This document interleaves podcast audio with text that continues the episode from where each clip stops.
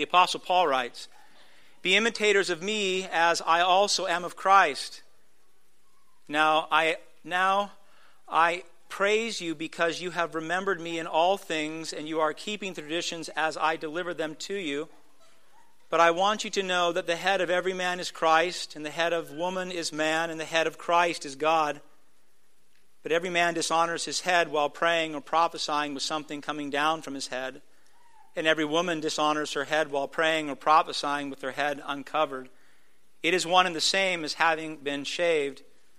For if a woman is not covered, let her be shorn. But if it is shameful for a woman to be shorn or shaven, let her be covered. A man, being the image and glory of God, truly ought not to have his head covered, but the woman is the glory of man. For man is not out of woman, but woman out of man. Truly, man was not created for woman, but woman from man. Because of this, the woman ought to have ability over her head because of the angels. Verse 11 However, in the Lord, neither is woman separate from man, nor is man separate from woman. For just as woman is out of man, so too does man come through woman. Moreover, all things are from God. Judge for yourselves. Is it right for an uncovered woman to pray to God? Does not nature itself teach you that if a man indeed has long hair, to him it is dishonor? But if a woman has long hair, to her it is glory, because long hair has been given to her instead of a veil. Moreover, if anyone is inclined to be contentious, we have no such custom, nor do the churches of God. Let's pray. Father, we ask that you would bless us this morning with great wisdom, that you might enable me, a sinner saved by grace, to preach a very difficult passage, that you might bless those who are here with the means of hearing a most difficult passage. We ask above all else, Lord, that you are glorified and worshiped in the midst of it all that you, Jesus Christ, your name is lifted up, and that we, your people, glorify you this day, this hour, in the proclamation of your holy word. In Christ's name, amen. Good morning. For those of you visiting, welcome. You have picked uh, a day to come to this church where we are dealing with one of the most difficult passages in all of sacred Scripture. So, welcome. Uh, this passage uh, I did not preach last week. I wanted an extra week to prepare. I spent, I don't know, 70, 80, 100 hours last week just reading and studying. This is after years of reading and studying, and I wrote and studied the sermon for this week. And I'd love to tell you I got it, but I don't have it. I don't have it. I'm going to do my best to preach to you the passage that Paul has in Scripture that's in the Bible. We're not going to skip it. Uh, several pastors throughout human history have skipped it. I went and, in my research, was pulling up pastors that I know and love. I went to find out what Charles Spurgeon thought on this. He never preached it. And I thought, you got to be kidding me. He never preached it. He skipped right over it. And maybe he did, and it's just not there. I, maybe I didn't find it. I don't know. Um, we, are, we are a church that does expository preaching, and we generally move through books of the Bible.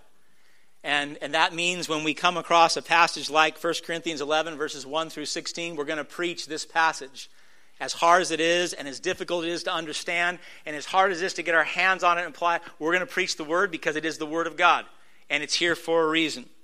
Um, I can tell you this that this is uh, probably well argued by many the most difficult passage in the entire New Testament.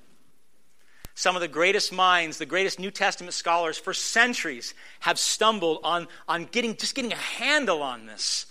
And, and I am not one of those men. Um, so I pray that you'll be great, very patient with me this morning. Um, what a lot of the translations have done is they'll try to fill in pieces. And so they'll add words that aren't there in the Greek, or they'll take words out that are in the Greek. In the ESV, if you are an ESV reader, you'll notice that it says husbands and wives in verse 3. It's the same word for man and woman. Um, if you are an NIV reader, then you'll notice in verse 10 it says a symbol of authority or a sign of authority. Symbol or sign of is not there in the Greek at all, it's added. If you are an NIV or ESV reader, you'll notice that in verse 15, the word instead is left out entirely. And if you add the word instead, then it changes the meaning of the text, I believe.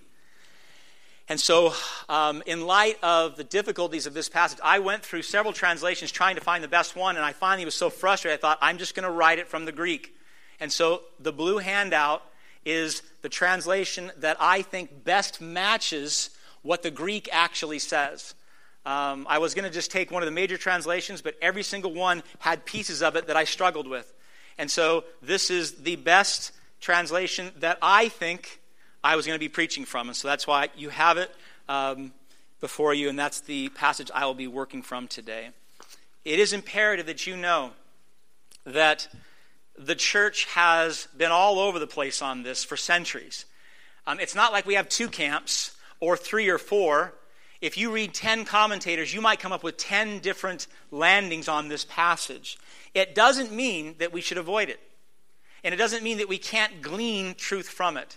But you do need to know that if the greatest minds throughout the history of the church have gone back and forth on this, we need to approach it with great humility.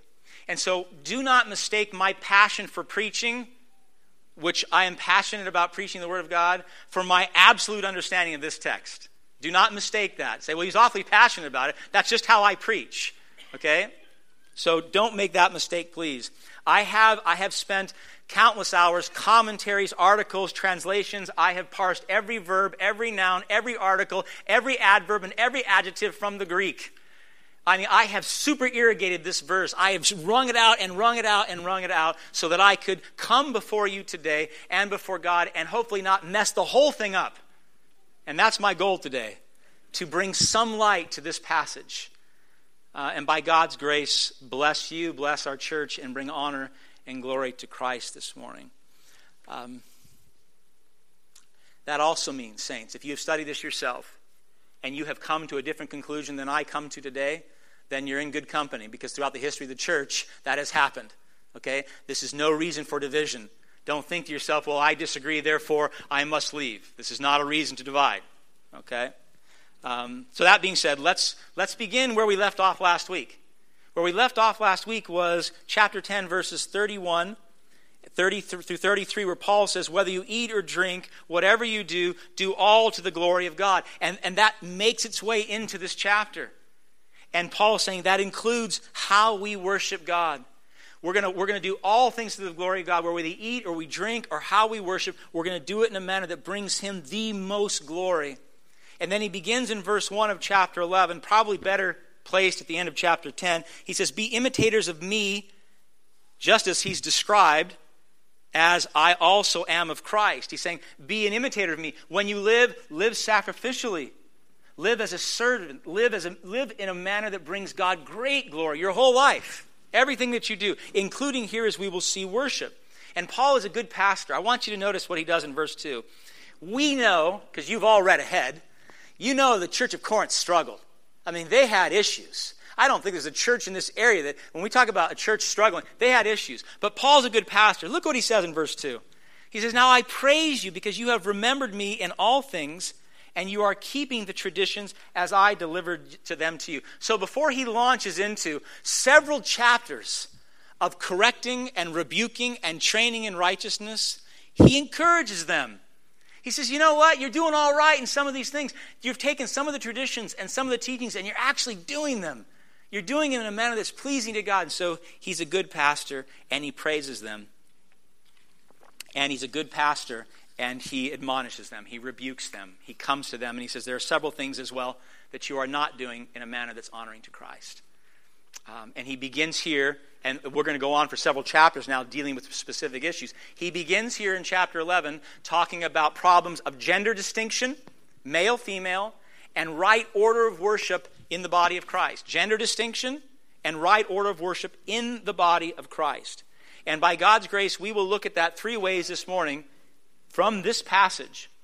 Um, you need to know that, that I, I've tried to stay really close to the text, and that means that this preaching will probably be more teaching, more didactic than normal. That's just the way the sermon's going to work out. Okay? One, the necessity of gender distinctions for right worship. Paul says there's, there's a necessary distinction, male, female, man, woman, for right worship of God. Number one. Number two, why these gender distinctions are important. And number three, how these distinctions are fulfilled. All right, you with me? One, the necessity of the distinctions. Two, why there are distinctions. And three, how we fulfill those distinctions. Number one, the necessity of gender distinctions for right worship of the living God. In the first six verses of this message, Paul sets out to establish certain requirements for males and females in their worship of the living God. Now, there's so much historical work around Corinth at this time, trying to figure out things like did, did the men wear head coverings? You know, we see traditions like that from the Greeks and from possibly the Jews. We certainly know the Romans. Were the women wearing head coverings? Were, were there issues of, of gender uh, confusion, men having long hair, women having short hair? Were there issues of identification amongst the genders? And there's all this history, and I poured through it. And, and what I came away with is that people really don't know. The best historians are, are well critiqued for drawing some hardline conclusions that shape the text. What we can say is this I do believe we can say this. There were some gender issue distinctions in the church in Corinth. There were some issues within the context of male role and female role in Corinth at the time that Paul was writing. Guaranteed. Otherwise, this, this piece would not be discussed as it is. Okay? Uh, so, verse 3, let's look. He begins by establishing a foundation. He says, I want you to know, I want you to understand clearly. I want you to know, he says, that the head of every man is Christ, and the head of woman is man, and the head of Christ is God. Now, he starts off by establishing, listen closely, an order of preeminence here, where, where God the Father is first. You have God the Son bringing honor and glory to the Father. You have man bringing honor and glory to Christ. And you have woman bringing glory to man. There's an order of preeminence here in creation. Father being the head of Christ, Christ being the head of man, man being the head of woman. In the Greek, the word head, it's the simple word kephale, and it means head. And, and it means head in our own passage. Paul uses it going back and forth between being metaphorical and physical. In our passage, it means your physical head, the physical head. It also means the character of that person. It also means a spiritual head Father, Christ, man. Okay? So he interchanges it, which is not uncommon. Biblically, we know this that the word spiritual head throughout the Bible, there are generally three things it can mean one of which is the head being the source or origin of something else. That's one general teaching of spiritual head. Second would be authority and leadership. If you know Colossians chapter 3 or Ephesians chapter 5, where they address the headship of the husband over wives, that type of head is understood as leadership or authority. But there's a third way that the Bible uses the word head, spiritually speaking. And I, and I do believe that that is the best way to use it in the context of 1 Corinthians chapter 11, verses 1 through 16. And that is preeminence. That is where there, the, the head is ascribed supreme glory or supreme importance relative to what is underneath. In other words, the greatness of the head is magnified by the one under. So the greatness of God the Father is magnified by the one under the Father, and that's Christ.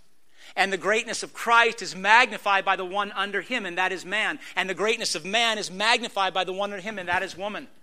In other words, you have not so much an order of authority and submission as you have preeminence and glory being ascribed to the one that's above. Does that make sense?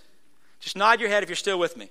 I'm going to ask you that because, as I said, as we work through this, I want you to, yes, you're still with me. If you need to get up and shake around a little bit and, you know, get some blood going back of the head, do that, please. I don't want to lose you anywhere here.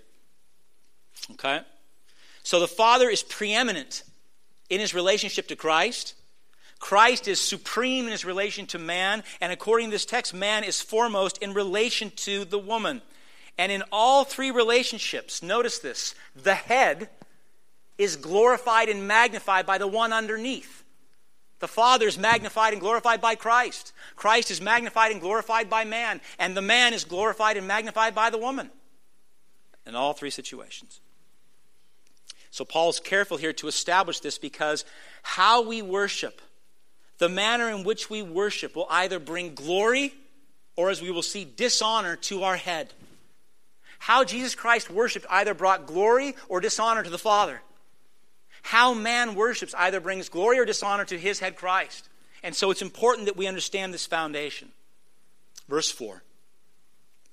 Paul now begins to explain it. Every man dishonors his head while praying and prophesying with something coming down from his head. So Paul addresses his first concern and that is every man bringing shame to himself, his head, and his spiritual head, in this case, Christ, when he prays or prophesies with something covering his head. Now, prayer and prophecy here, uh, most of us would understand prayer. Prophecy, almost every commentator said, we're not talking about the word from God, Old Testament, thus saith the Lord.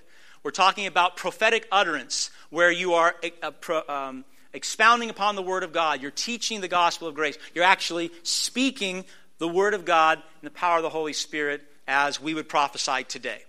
Okay? So, prayer and prophecy. And, and what Paul is saying here whenever a man is praying or prophesying, he should never, ever have his head covered whenever he prays and prophesies. Now, it does not say during church gatherings, and it does not say during corporate services. Many commentators believe that Paul is talking about when men pray or prophesy in the context of a corporate gathering. Okay? But the Greek only says, and listen closely, while praying or prophesying. And therefore, it could equally mean whenever a man prays and whenever a man prophesies, he should never, ever have his head covered. Shouldn't do it because it's a dishonor to his head, himself, and to Christ. Now, several other commentators argue that Paul is not talking about a covering as in a veil or a mantle or a wrap, but actually about the man's hair. And this is why. I'm going to get a little technical. Listen closely. In the Greek, it literally says katekaphales. And katekaphales is something coming down from the head. And the most simple translation of that is hair coming down from the man's head. And therefore, I, I believe this is saying simply that it is disgraceful for a man to pray or prophesy with his hair being long, with his hair being long like that of a woman. Okay? He, Paul, are you still with me? Paul continues in verse 5. And he says, now, so notice though, he starts with the man. So many subtitles on this are the covering of the woman. Paul's talking about men and women throughout the whole passage. Be careful of the subtitles, by the way. They're not there in the Greek.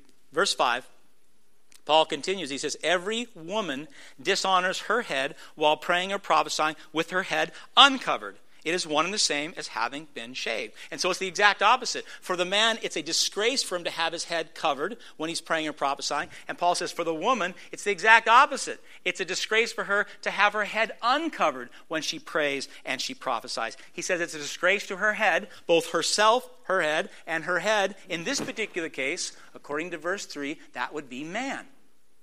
Okay? That would be man, because that is the head as described in verse 3. Again, the text does not say praying or prophesying in the context of formal worship.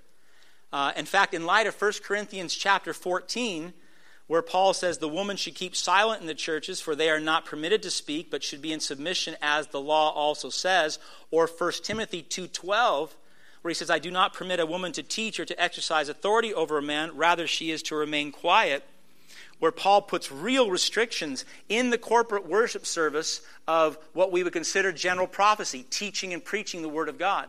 He puts those restrictions both in 1 Timothy and in 1 Corinthians 14. It makes more sense, I believe.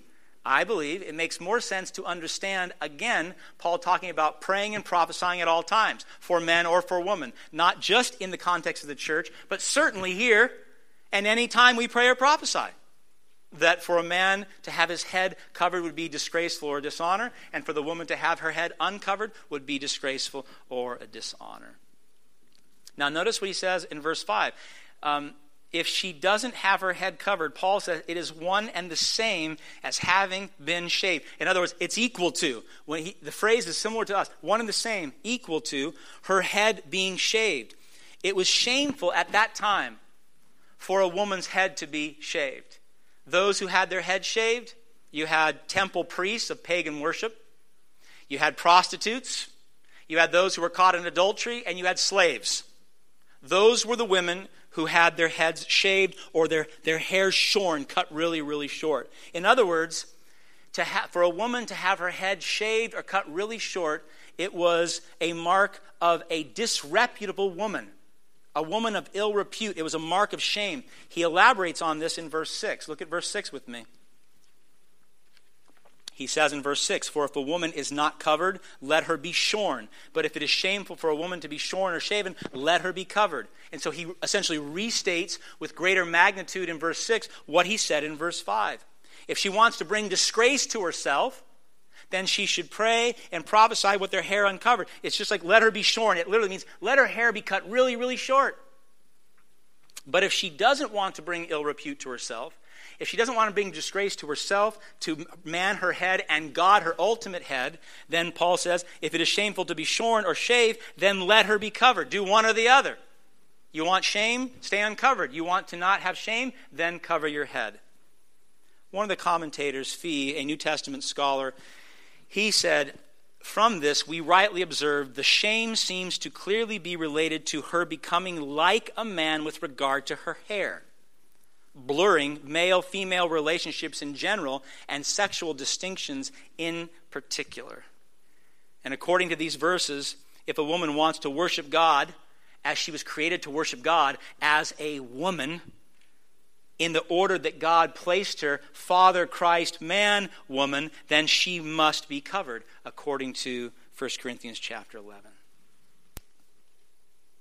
No one's left yet. That's good. So, first, the apostle establishes certain gender distinctions for men and women to rightly worship God. He establishes distinctions amongst men and women in their worship of a holy God, namely, that a man's head should not be covered while praying or prophesying, either his long hair or a physical covering, and the woman's head should be covered, either with long hair or a physical covering. We haven't gotten to that point yet, okay? But that, that's the general premise that we start with. Now, we know, going all the way back to chapter 7 and 8, that there was a tendency in the Corinthian church to pride themselves on knowledge and freedom at the expense of one another and at the expense of God. But Paul will not have their freedom in Christ, their freedom in the gospel, to blur gender distinctions. He will not allow it. He will not allow their identity in Christ to, to destroy their identity as a man or a woman in Christ.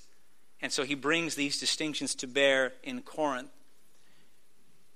Essentially, most men men, I'm sorry, men most glorifying God and their head Jesus Christ when they are looking and behaving like men, and women most glorifying God, Jesus Christ, and their spiritual head man when they are looking and behaving like women. In other words, the blurring of gender distinction. Then or now, it removes the stamp of God's creation. It perverts the stamp of God's creation, bringing about, bringing about shame and disgrace upon those engaged in that rather than glory to God.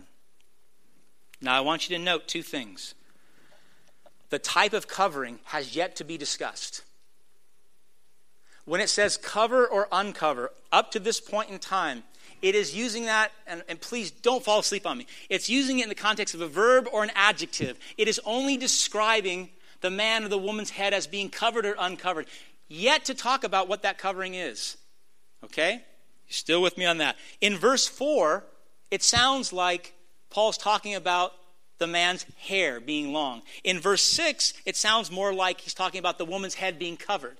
Okay? But in both cases, it's only talking about the covering as a verb or an adjective, not as a noun. So we don't know yet what exactly he's talking about. I don't believe.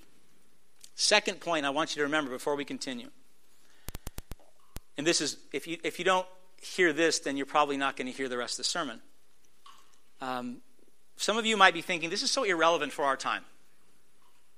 I mean, some of you might be, uh, some of the commentators actually believed and taught that Paul was only talking to the Corinthians at that point in time, and there's no application of this passage beyond the church in Corinth. Um, and therefore, if you're listening to this about you know gender distinction, head coverings, right worship, you're going, this doesn't pertain to us. This is a specific teaching to the church at Corinth. There's only one problem with that. There is absolutely nothing in the Greek, in this passage, before this passage or after this passage, that would lend us to conclude that Paul is now suddenly talking about only the church in Corinth. Nothing. If you read this passage, you have to say, you know what? I think he's talking about all churches. I think he's talking about all believers throughout human history. Because that's, that lends itself well. As soon as we say this is cultural, this is to that point in time on a passage of this magnitude, then of course it doesn't apply to us. So, you know what? We might as well eat early. I mean, let's have a brunch instead of a lunch. Because if it doesn't apply to us, then we can disregard it. The issue at hand It's not a civil law. It's not a ceremonial law. It's not a moral law. It's something that Paul is teaching, I believe, to the church throughout the ages.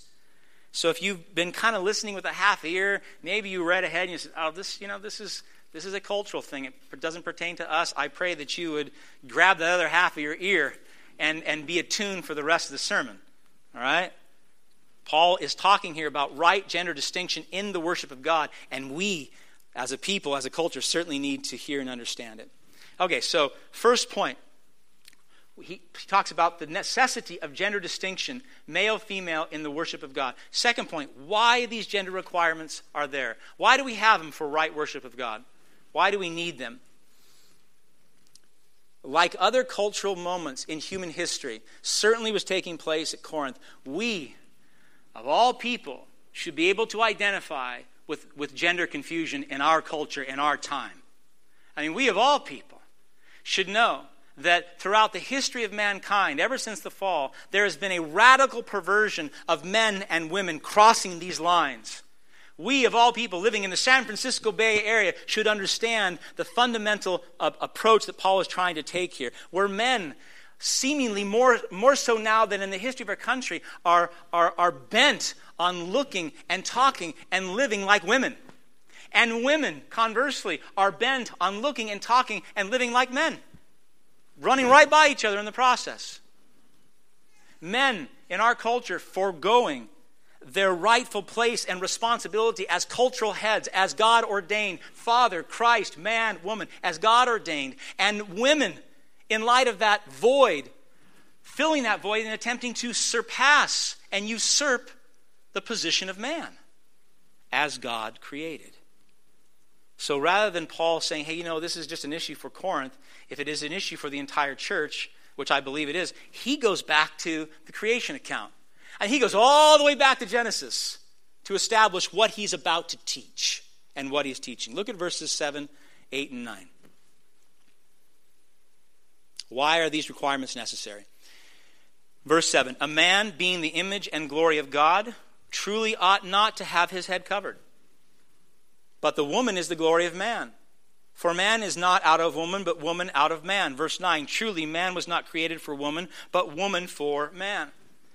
And so Paul now reveals the very foundation of his argument why gender distinctions are important. And he doesn't talk about culture. He doesn't go back to the prophets. He doesn't go back to the law. He goes back to Genesis. He goes back to creation.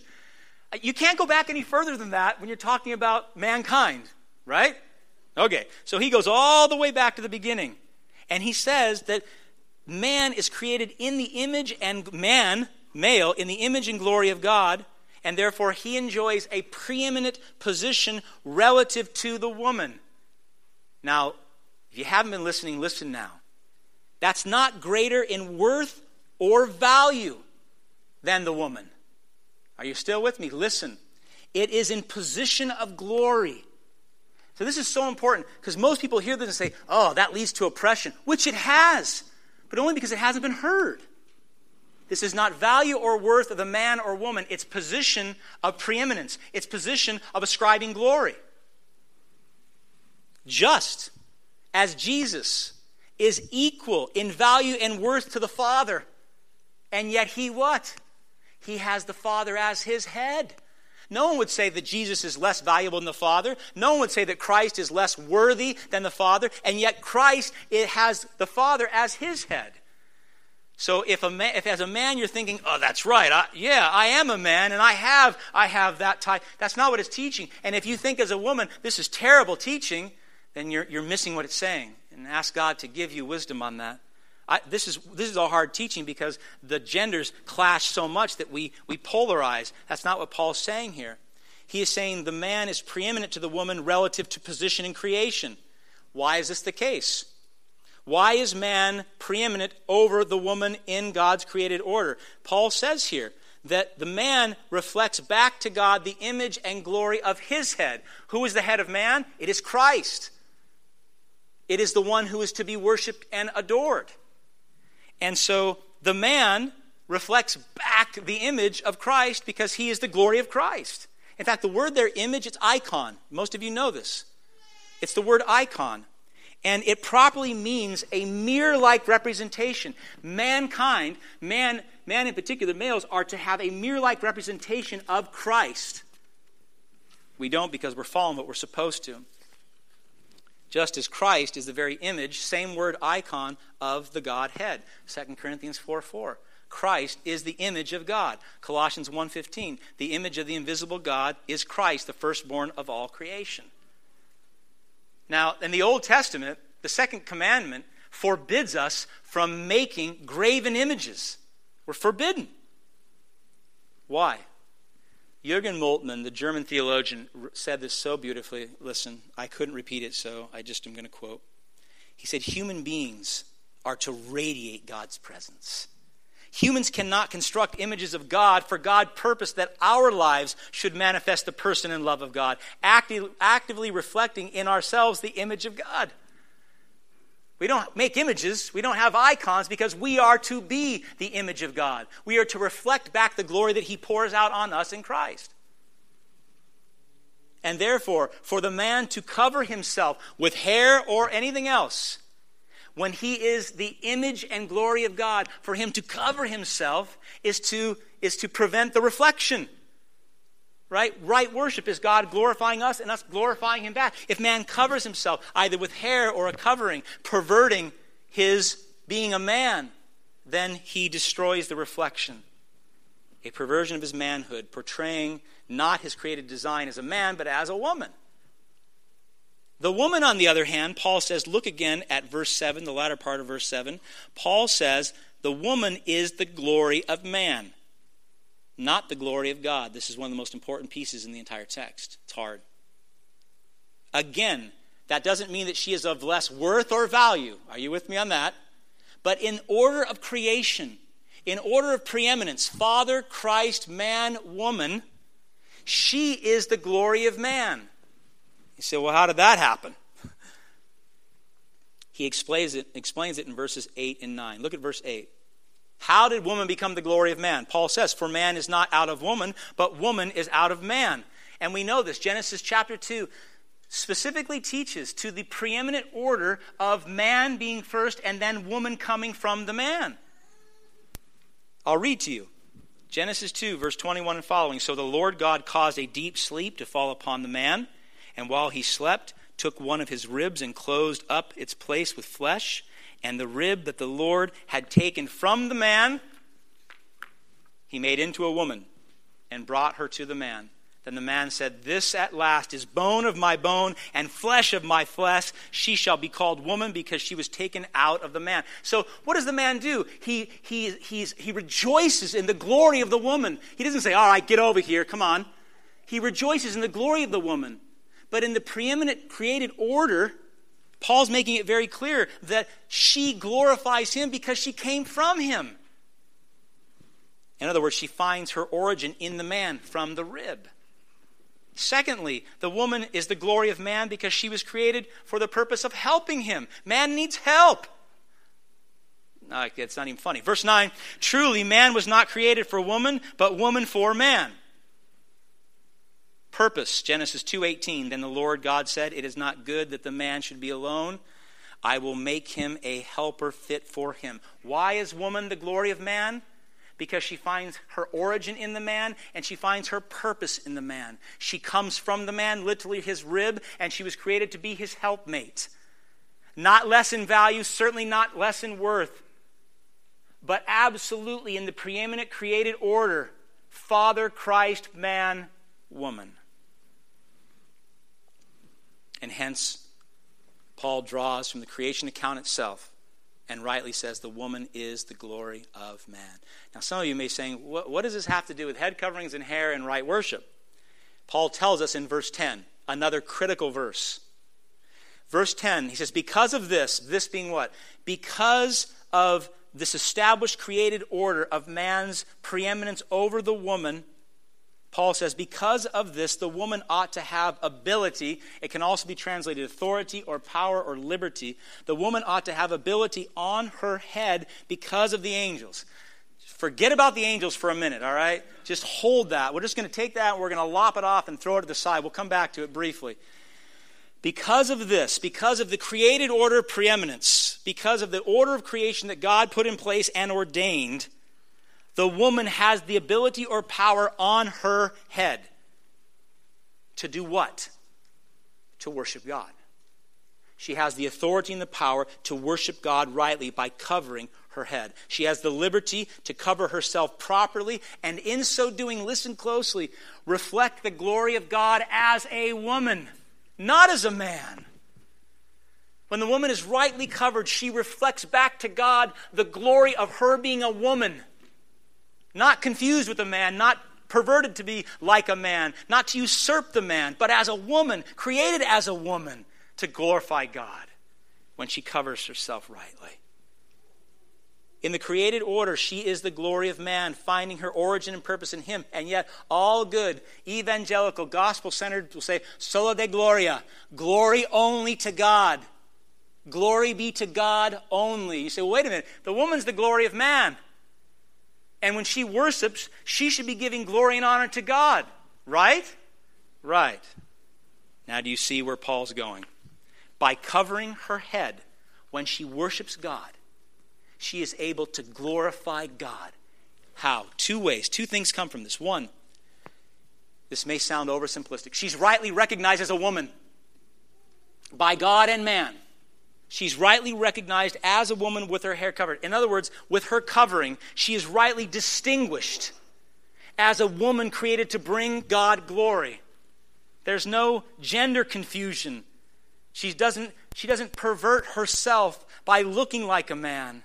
So there's right gender distinction. And, and saints, this is the only way that man and woman, created both to bring on glory, God glory, can worship Him rightly. And it's the only way that men and women can know each other rightly and love each other as God intended. And when we, as men and women, there's a whole other sermon on this, when men and women live as they were created to live, a man living as a man, a woman living as a woman, we can not only glorify God rightly, but we can love and serve one another rightly. And that brings God great honor and glory. Not when the man is trying to be like the woman or the woman is trying to be like the man. That's a perversion of his created order. But secondly, when the woman's head is covered in worship, remember, we're talking about prayer and prophecy. When she is covered in worship, she has her right place, her glorious place in God's created spectrum Father, Christ, man, woman. Not of less value or worth, but she's in the right place. And that's glorious. We want to be in the right place in God's created order. If God created you to be a man, you don't want to live like you're a cat. That's the wrong order of creation. If God created you to be a woman, He doesn't want you to live like a man. There's an ordination to God's creation, and it's perfect, and it's beautiful, and it's extraordinary. And I know why we, we struggle with this passage, because none of us want to be where we are. Right? The man says, But I want to be Christ. I want to usurp Christ. Or the woman says, I want to usurp the man. And the problem isn't so much God's preeminent created order, it's sin in our lives. We don't want to be where God placed us. And yet, when we live as the creatures that God created us to be, that's when we are most satisfied. That's when we are most as we're supposed to be. And that's when we bring in the most glory. You ever tried to be someone you're not? It's a mess. It's a mess. So, by the woman covering her head, she has the ability. She, by the way, this is not the man's ability or authority over her. In the Greek, it's hers. It's her power, it's her authority to do what? To joyfully submit to the glorious position that God has placed her in. It's her power to come into that order. Not trying to usurp the preeminent position of the man who is over her, but listen to this joyfully and loving, coming under him as his glory, knowing that when she, bring, she brings God the most glory, when she lives as a woman, when she lives as the glory of man rather than the glory of herself or trying to usurp the man. That's when she magnifies God most. So once again, you say, well, that I don't like that. The women say, I don't like that. Christ modeled it for us perfectly. If as a woman you don't like being in that pre- preeminent, uh, that, that, that ordained order, then, then you got an issue with Christ having the Father as his head. Christ modeled it for us. He was fully God, and yet he joyfully came under the headship of the Father. He joyfully and voluntarily and willingly submitted himself to the Father. Fully God. Never attempting to bring himself glory and honor. Not once. In, in the life of our Lord, his entire life, every moment of every day, every word, every thought, every action, he magnified and glorified the preeminence of his Father. He didn't pervert. Now, he could have said, you know what? I'm God too. I'm God too. Don't I deserve a little respect too? What are you doing with this cross thing? Get it away from me. He didn't do that. The whole time, his desire was to glorify his head, who is the Father. He rightfully took the position. And what did God do? God glorified him. God brought him up and sat him at right hand, and he said, Heavens and earth will bow down to you, your name above all other names. So we cannot say, as men, I want to be like Christ, or as women, I want to be like men. There's an order to God's creation, and it's beautiful and it's right. And Christ modeled that for us perfectly. And that's why the Bible says that Jesus Christ is, He is the glory of the Father. Jesus Christ is the glory of the Father. Hebrews 1 3. Jesus is the radiance of the glory of God and the exact imprint of His nature. And that, you know what that means? That means that the entire time that Christ walked this earth, God poured out His glory on Him, and Jesus Christ perfectly reflected it back to Him. He was the perfect mirror image and he himself God. So, verse 10 again, because of this, because of the created order, because of the preeminence of God the Father, Christ the Son, man and woman, because of this, Paul says the woman ought to have ability over her head because she had to have the ability to cover herself so she can worship God rightly as a woman because of the angels. I don't even know, you know, there is so much written. This has to be, of this most difficult, enigmatic passage, this has to be the piece where they're all over it. I mean, it's all over the place. So, I, I, really briefly, some of the Jewish traditions that made their way into the New Testament believed two fundamental things. One, the angels were guardians of God's order. The angels were guardians of God's order, in which case, here, the angels are guarding the created order that God set in place Father, Christ, man, woman, and preventing its perversion. Man being like woman or woman being like man. And that's one way to take it. Another understanding is that, and we know this from the New Testament, the angels participate in the worship of God. That means whenever you're praying and whenever you're prophesying, there are angels present, whether it's corporate or not. And so several of the comments says, you better be careful, man. You better be careful, woman, because when you're praying and prophesying, there are angels there. There are several others that I won't even go into time to. Maybe after the service, when we talk, you can ask me questions. if you're bothered by man's preeminence in God's created order, or you're bothered by Paul saying the woman is the glory of man, he reminds all believers in this passage of the distinction of gender and the order of creation, and simultaneously our dependence upon one another. There's no way you can take this teaching as a man and, and fill yourself with pride and say, That's right, I'm over the woman. And there's no way as a woman you can say, Oh, that means I'm going to be oppressed and abused by the man. History has twisted this text and several others to do just that, but that's not what the Apostle Paul is saying. Look at verse 11 if you don't believe me.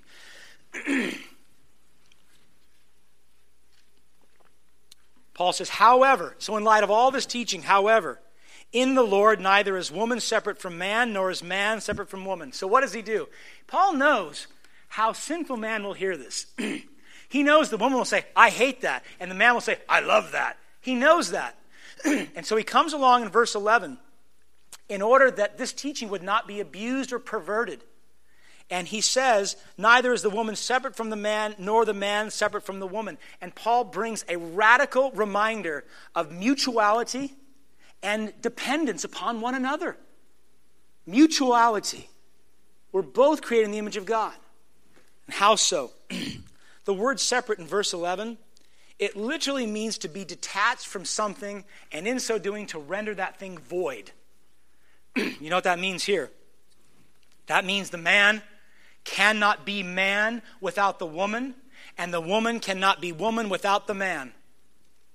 If it renders that thing void, if they are separate, then Paul's saying that the man is dependent upon the woman, contingent upon the woman, connected to the woman, and the woman is contingent and connected to the man. Though distinct in gender, and though having a right order in God's creation, there is a radical dependency one to another. And we know this. Going back to Genesis chapter 2, God said it is not good for man to be alone. And what did he do? He made the woman. It would have been the same had he made the woman. He would have said, it was not, It's not good for the woman to be alone. And he would have made the man.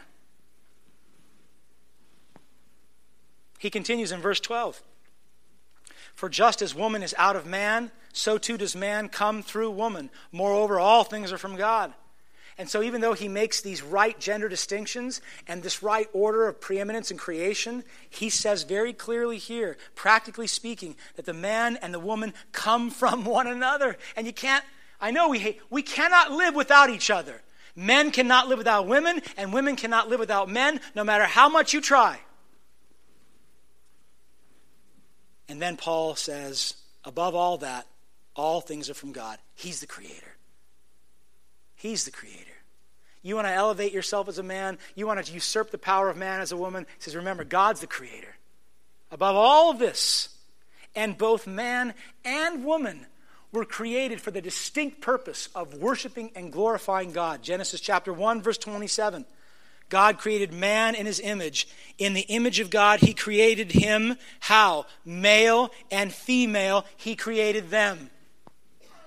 So the man's purpose and the woman's purpose are the same to bring honor and glory to God the Father.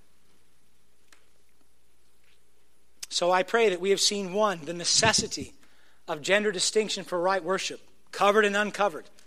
And I pray that we've seen, too why these gender distinctions for right worship are put into place so that man and woman can worship God according to their created design as men and as women. Does that make sense? Do this for me. If you're still with me, you're still awake, say amen. amen. Yeah, praise God for that. All right, last point. You ready? Because this is what you want to know anyway. How do we do this? How is this fulfilled? Last question How are these requirements fulfilled in the life of the believer today? If this teaching is not relative to Corinth, it's not just Corinth, it applies to all the churches. And how do we do this? How do we work this teaching out? Last point. Paul takes the argument and he throws it right into their lap. He doesn't relinquish his apostolic office. He doesn't leave it, and, and this, this is a horrible interpretation. Some people take verse 3 and they say, well, well, you just decide for yourself whatever you think. That's not what Paul's saying. Paul is speaking as an apostle to the church in Corinth with apostolic authority. This is the word of God. But he does give it to them as a sound argument that he thinks is irrefutable. Look at verse 13. He says, Judge for yourself. That means you adjudicate, you make a decision based upon everything that I've said. You tell me, is it right for an uncovered woman to pray to God? It's a rhetorical question based upon everything the apostle has just taught, and the answer has to be no, no, no, according to what Paul just said. Now, as we work through this final point, I want you, I want you to notice Paul's emphasis on hair. There's been a hair emphasis all the way through, but I want you to listen closely as we do 14 and 15. Verse 14, you ready? Does not nature itself teach you that if a man indeed has long hair, to him it is a dishonor? To him it is dishonor to him. In other words, Paul's saying, even if I don't tell you this truth, even if I don't reveal it to you in the Word of God, when you look out at the natural realm, when you look at nature, what do you see? You see that men with long hair are a disgrace to their head, to themselves, and in the context of this passage, to Christ himself. He says, Does not nature reveal? The answer, of course, is yes, that men having long hair and looking like women dishonor God who is their head. Now, I can't do too much time on this, but I found it particularly interesting in the most recent history of our own country that the most rebellious times of a people precipitated men having their hair grow really long and women cutting their hair off. And you can go back, you can go back to the 1920s, you can certainly go back to the 1960s. Um, what Paul is saying here is this natural revelation teaches us this. Paul is saying that it is equally rebellious for a man to worship God with long hair, for a man to wear his hair long or to cover his head, and in so doing, look like a woman, and in so disgracing the very gender distinction that God gave him to be a man and not a woman. But, he says in verse 15, it's the opposite for the woman. verse 15, he says, If a woman has long hair, to her it is glory. For the man to worship God, it's a dishonor for his hair to be long like a woman. And then Paul turns around and says, But for the woman, her hair, for her hair to be long, it is her glory. It is a glory, literally, it says, it is a glory to her it is glorious to her. Why? Because we've already established that. It is glorious to her because it is her covering that she might come into the presence of God through prayer and prophecy and she might worship Him and in so doing magnify and reflect His glory back to Him as a woman, not in the perverted image of a man.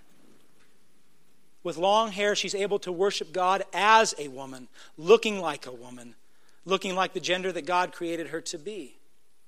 And with her long hair, she's able to take her rightful, glorious place in God's preeminent created order Father, Christ, man, woman. Not dishonoring her own head, or dishonoring man, or dishonoring Christ by being uncovered. Now look at verse 15 again.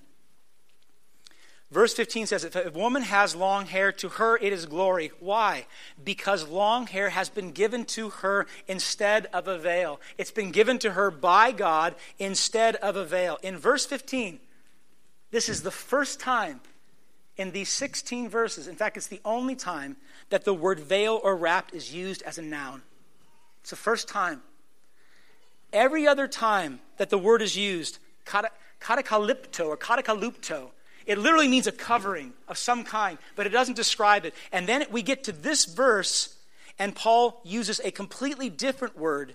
It's parabolatu, and it literally means a physical covering, like a wrap or a veil, not hair.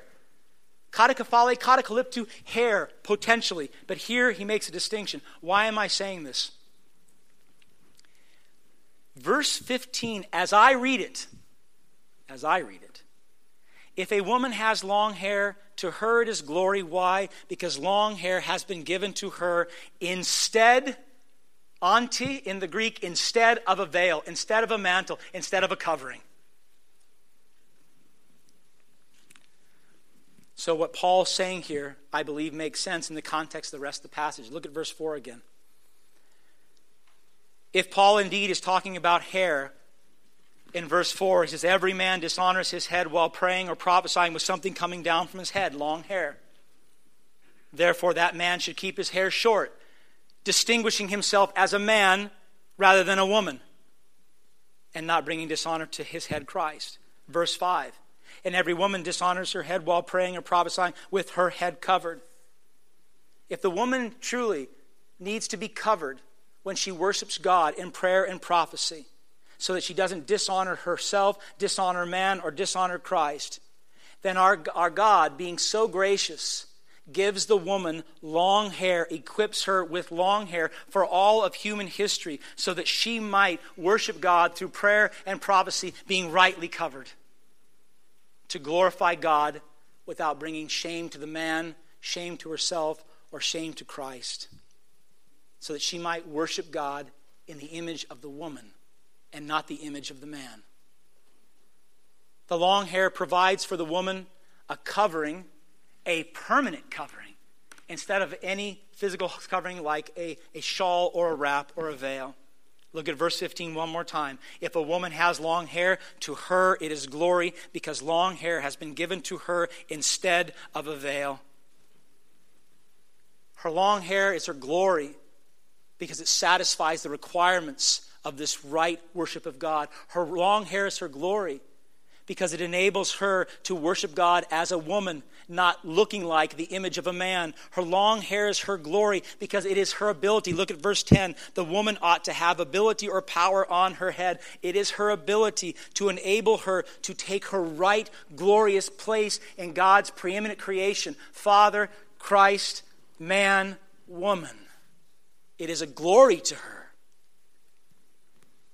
And so Paul concludes this teaching with one final statement. He says in verse 16, If anyone is inclined to be contentious, he says, We have no such custom, nor do the churches of God. We have no such custom, nor do the churches of God. Now, some people interpret that as saying that Paul's saying we have no such custom of being contentious. Well, that's really not a custom. That's just human nature, right? That's even though that works works grammatically in the Greek, it doesn't really play out here well. Other translators add a word, and if you have an NIV or ESV, you'll see this. They say we have no such other custom or we have no such other practice. And if we do that, then Paul is talking about his entire argument, right? But the Greek simply says this we have no such custom, nor do the churches of God. And if Paul is talking about the long hair of a woman being her covering, then he is saying we have no such custom of veiling as apostles or as churches. We don't have that custom, if that's what he's saying here. If in fact the woman's long hair replaces the need for a veil, then Paul is saying neither we, the apostles, nor the churches of God practice the custom, practice the practice of women wearing physical coverings in the form of a veil or a wrap. Now, some of you are still saying, what does this have to do with worship? What does this have to do with men and women and headship and gender distinction? It's simple it is to rightly glorify God. If God our Father is the preeminent one, and this is how He created us, then we want to worship Him and know Him and love Him as He created us, not perverting ourselves to be like someone we're not. The man like the woman, or the woman like the man, or the man like Christ, or the woman like Christ but as God created us, as He ordained man and woman to be. The focus on this passage is not head coverings. The focus is the right glory of God as men and as women according to the order He ordained. And that's what we don't like. I mean, the bottom line, when we get agitated over these teachings, we just don't like it. And what are we doing? We're fighting against God. This is how He created it. This was His order. And Everything God does is perfect, everything God does is beautiful. This distinction is important so that we can rightly glorify God as He designed us. The man, looking like a man, behaving like a man, loving like a man, serving like a man, reflecting the glory of His head, who is Jesus Christ. When a man lives like a man as God called him to live, he magnifies Christ. Man, that should be your sole purpose in life. Be a man as God created you to be, as the Bible prescribes, not as the world tells us. And you will glorify the glorious one, Jesus Christ. That means the woman looking, behaving, living, serving, loving as a woman, as a glorious woman, created in the image of God, too distinguishing herself rightly from man, but not independent of man, because the man is dependent upon the woman and the woman dependent upon the man. Right distinction and placing yourself by covering yourself in worship in the right order of creation, and in so doing, glorifying the man, because you are his glory, women, and then glorifying your ultimate head, Jesus Christ. Neither the man nor the woman any man or any woman, covered or uncovered, could do any of this glorification if not for the work of the preeminent one, Jesus Christ. None of this dialogue makes any sense unless Christ came first to save sinners like us that we might glorify God. We're talking about how to glorify God rightly with gender distinction and order of creation. And Jesus none of that would have been possible had I not done the work of the cross without the life of Jesus, who perfectly glorified God the Father his entire life. This is such a, a, a, wonderful thought. that Jesus Christ, in becoming a man, he voluntarily put himself under the Father. He, he voluntarily came and said, I will give all glory and honor with my whole life, every moment of every day, to the preeminent one, my glorious Father, because he's worthy of all glory and honor and praise. Christ got it. Christ understood how magnificent the Father is. And so Jesus came to do that great work, not just to magnify the Father, but to save wretches like us, to bring us in to bring us into this glorious order of creation Father, Christ, man, woman. He satisfied for us all those saved by grace, our created purpose, receiving the glory of God and reflecting it back to Him. He did that for us. We can't do that. And most of us don't want to do that. But God, Christ did that perfectly. Listen to what Charles Spurgeon writes. He says, When you come to gaze, this is not from his sermon on 1 Corinthians 11, obviously. When you come to gaze upon the face of Christ Jesus, you have a mirror equal to the reflection of the eternal face, the Father. For in him dwells all the fullness of the Godhead bodily. His name is wonderful, counselor, the mighty God.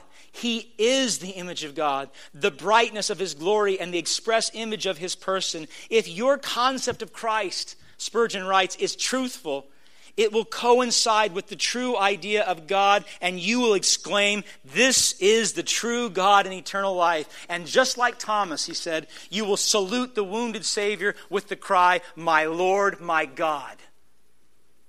That's the right response to this entire sermon. My Lord, my God, when you see Christ. Because he is the perfect image of the Father and he came to bring us in, man and woman alike, to redeem us and bring us into his kingdom and into his family so that we might worship God rightly as men and women as God created.